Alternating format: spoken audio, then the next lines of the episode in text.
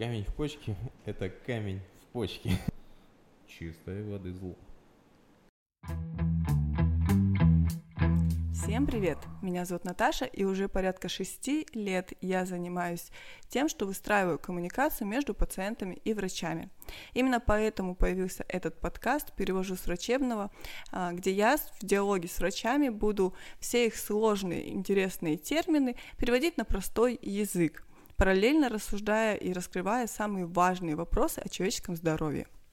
Итак, я наконец-то добралась до врачей этой специализации. Мы сегодня будем общаться с врачом-урологом Батором Константиновичем. Батор Константинович, расскажите о себе, поздоровайтесь, познакомьтесь. Здравствуйте, меня зовут Батор Константинович Ракшинов. Я врач-уролог, хирург. Батор Константинович, всем известно, что есть такой некий стереотип, что врач-уролог – это исключительно мужской доктор – Давайте начнем с того, что внесем ясность. Чем же все-таки занимается врач-уролог, кто его пациент, в каких случаях нужно обращаться? Врач-уролог – это такой специалист, который занимается изучением, диагностикой, лечением заболеваний мочевыделительной системы у женщин и мочеполовой системы у мужчин. Поэтому это не чисто мужской доктор, женского, женской половины, скажем так, хватает. Понятно. Мочеполовая система, она в себя включает э, какие органы? Ну, будем честны, мы все привыкли, что уролог это скорее про половые органы, правильно? Правильно. Но при этом, при этом, а, такой небольшой спойлер введу, лечение мочекаменной болезни, камушки, которые образуются в почках, это тоже урологическое направление. Для меня, на самом деле, если честно, это было открытием несколько лет назад, когда я только пришла работать в нашу клинику, потому что у меня не было опыта работы с урологами, только с андрологами, и количество нозологий, которыми занимаются эти специалисты, ну, для меня, допустим, было удивительным. Нозология – это название болезней. Какие органы входят в мочевыделительную систему?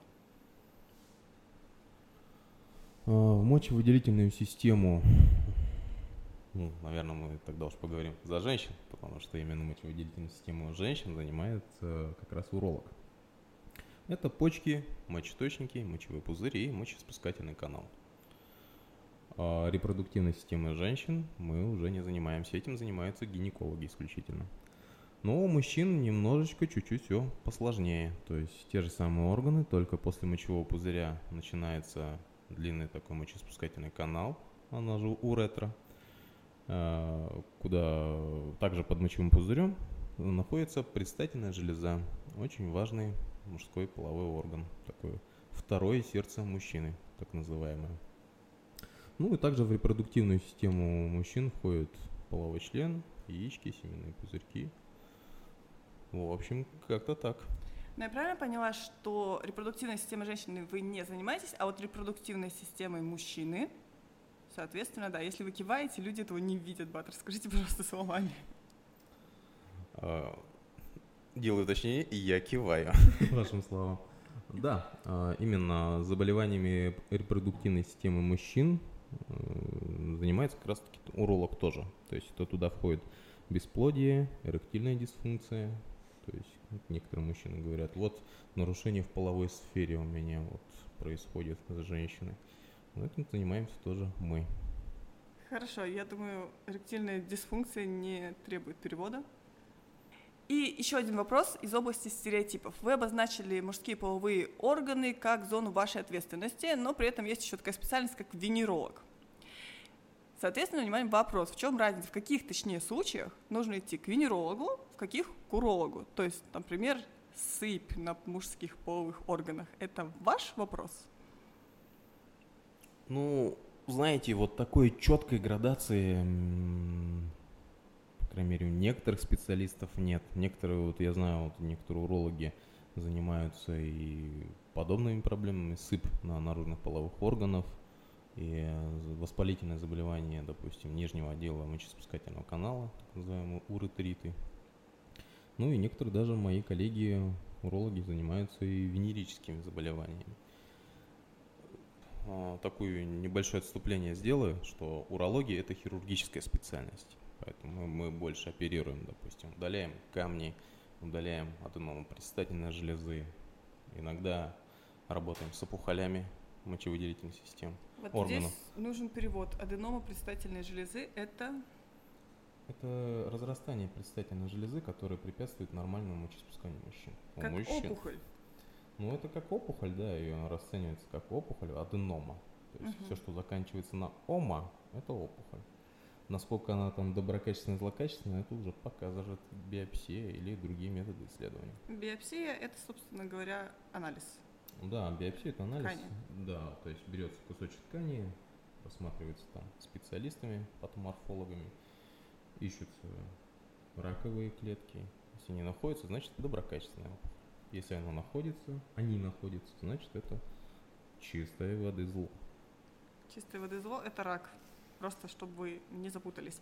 Так вот, лирическое отступление случилось. Возвращаемся. Урологи хирургической специальности от венерологов они отличаются этим.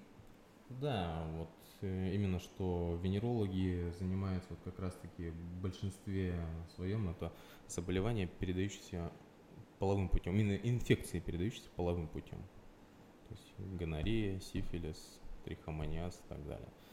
А, Поэтому, когда ко мне поступают такие пациенты, честно, я лучше перенаправлю к венерологу, потому что я больше, повторюсь, оперирую, нежели вот занимаюсь подобными проблемами. Хорошо, развели два понятия. Теперь давайте уже конкретно по вашей специализации. Какие симптомы приведут человека, независимо от пола, именно к урологу? Вот если я чувствую, допустим, какую-то боль, или, может быть, дискомфорт, или, может быть, я не знаю, что-то еще должно такое произойти, что такое, знаете, стопроцентный сигнал, что пора записаться к Батру Константиновичу?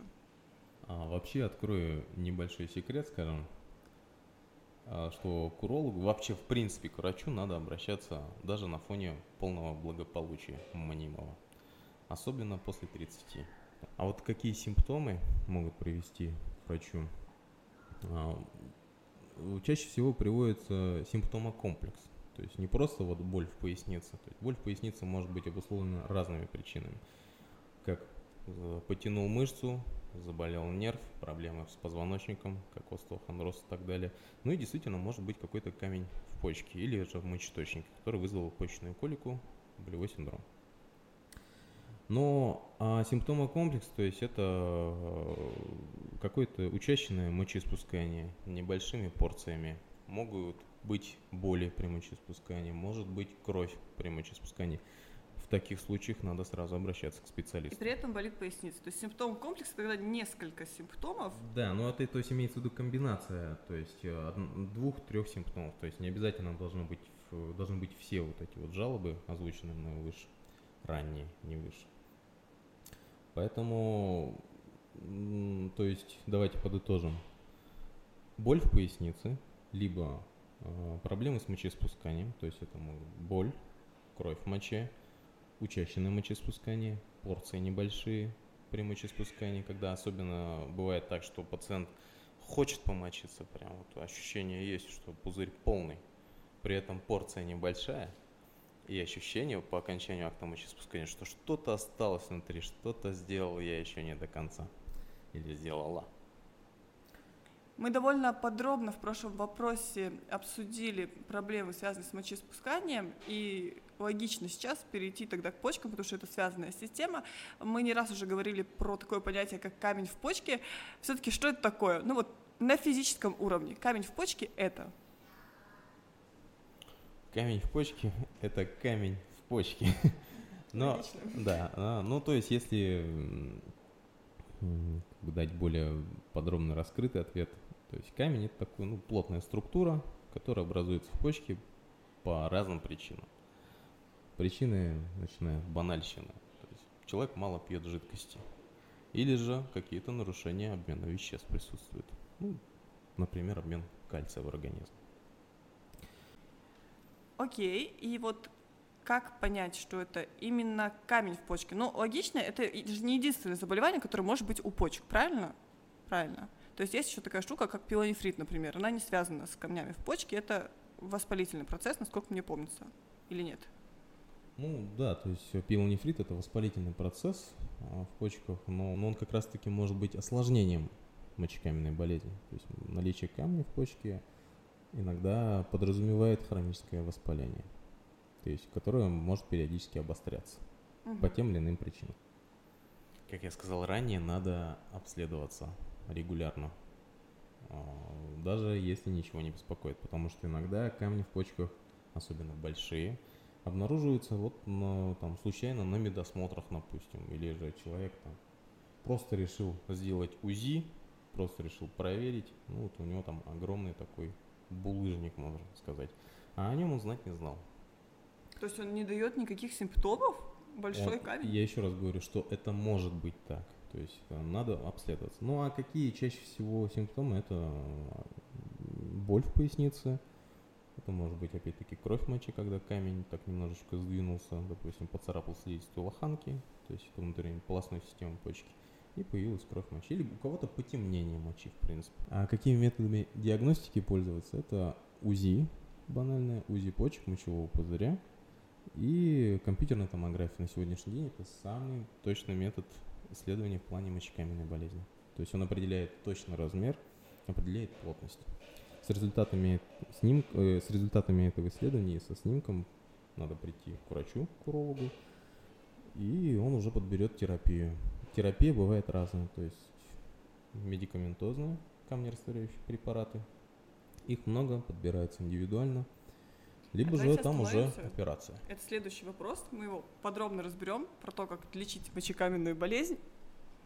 Как пациент я могу самостоятельно пойти, например, на КТ почек? Или все-таки нужно в первую очередь идти к урологу? Вот вообще есть профилактический осмотр? То есть вы говорите, когда ничего не беспокоит. Это вот какой регулярностью? Вот, например, гинеколога женщины раз в год посещают, а уролога? Ну, тоже по-разному. Э, Но раз в год у уролога надо быть. А Там уже э, уролог назначит спектр обследования. Исходя из результатов, уролог скажет, с какой частотой дальше к нему приходить. Вот, а теперь вернемся к вопросу лечения мочекаменной болезни. Вы уже начали говорить о том, что есть терапия, есть операции. Давайте вот это раскроем поподробнее, эту тему. Ну, насчет лекарственной терапии я уже сказал, это камни растворяющие препараты, ну, также образ жизни, конечно же. Это побольше пить жидкости, помимо воды чистой, считаются морсы, клюквы, брусники, периодически, не все время, компоты, можно воду с лимоном, без сахара, очень тоже полезная вещь. Для профилактики стоит ее пить или, или непосредственно в рамках терапии? Нет, в, в рамках именно профилактики вообще надо пить жидкость. Ну, каждого опять-таки индивидуально, то есть там, в интернетах и по телевизору говорят, что надо пить там чуть ли не до трех литров и так далее. То есть, ну, не каждый обыватель вообще такую нагрузку сможет вывести. Ну, и на- не надо забывать, что у нас в регионе и в стране очень много гипертоников, которым надо э, объем жидкости как раз-таки контролировать. Поэтому каждому пациенту надо здесь подходить индивидуально. Профилактику, терапию разобрали. Хирургические методы. Хирургические методы удаления камня из почки. Что они из себя представляют? Ну, мы в нашей клинике эксперт практикуем лазерное дробление камней. На сегодняшний день это самый эффективный способ лечения мочекаменной болезни. Лазерное дробление камней – это эндоскопический способ. То есть это без а, разрезов больших, без большой хирургии, так скажем. Это мини-инвазивная хирургия. То есть мини-инвазивная – это когда делается либо прокол небольшой, либо же все идет через естественные мочевые пути. Ме- Через естественные мочевые пути идет операция? Да, все верно. У меня просто такое вопросительное лицо сейчас, что Баттер сразу поясняет все, что он говорит. Через естественные мочевые пути. Лазер. Мы специальным аппаратом уротероскопом, то есть э, длинный такой аппарат тонкий, который способен э, зайти в мочеточник, обнаружить камень и при помощи лазера раздробить этот камень. А после того, как он его раздробит, камень, ну то есть он его совсем в пыль дробит. Глупый вопрос, я понимаю, но все-таки это такая сложная история. Ну, все зависит от плотности камня. Иногда он дробит действительно, как вы выразились, в пыль, в песок. Ну, иногда на более мелкие фрагменты по окончании операции мы ставим специальные трубочки, так называемый мочеточниковый катетер или стенд. То есть э, благодаря им вот эти вот остатки пыли и песка эвакуируются обратно в мочевой, ой, эвакуируется мочевой пузырь и выходит наружу.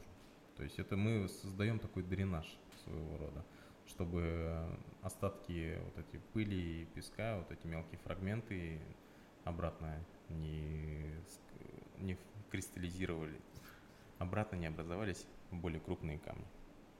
Я правильно поняла, что это все-таки малотравматичные операции, да, с таким быстрым восстановлением? Ну, то есть вот этот уретроскоп, он не не нарушает, наверное, целостности мочеточника, то есть он, ну, как бы не, не портит его, как, как выразиться правильно? Да, то есть э, он, как, бы, как я уже сказал, то есть мы не создаем никаких дополнительных доступов к камню, то есть мы все делаем через естественные мочевые пути. Для камней побольше используем эндоскопический метод с небольшими проколами, верно? То есть, да, этот метод называется ЧПНЛ, ческожная пункционная нефролита лопоксия или нефролитотрипсия. То есть делается небольшой прокол а, в коже, происходит доступ в почку посредством УЗИ или рентген-аппарата. И также под визуальным контролем монитора мы этот камень визуализируем и дробим. По окончании операции мы можем оставить тоже такой дренаж нефростома. То есть такая специальная трубочка дренаж, которая выводится из почки наружу через кожу для того, чтобы вот эти остатки камня и более мелкие фрагменты выходили в специальный мочеприемник. То есть, э, потому что не всегда удается вывести прям вот все фрагменты из почки, кто особенно касается вот этих более мелких структур.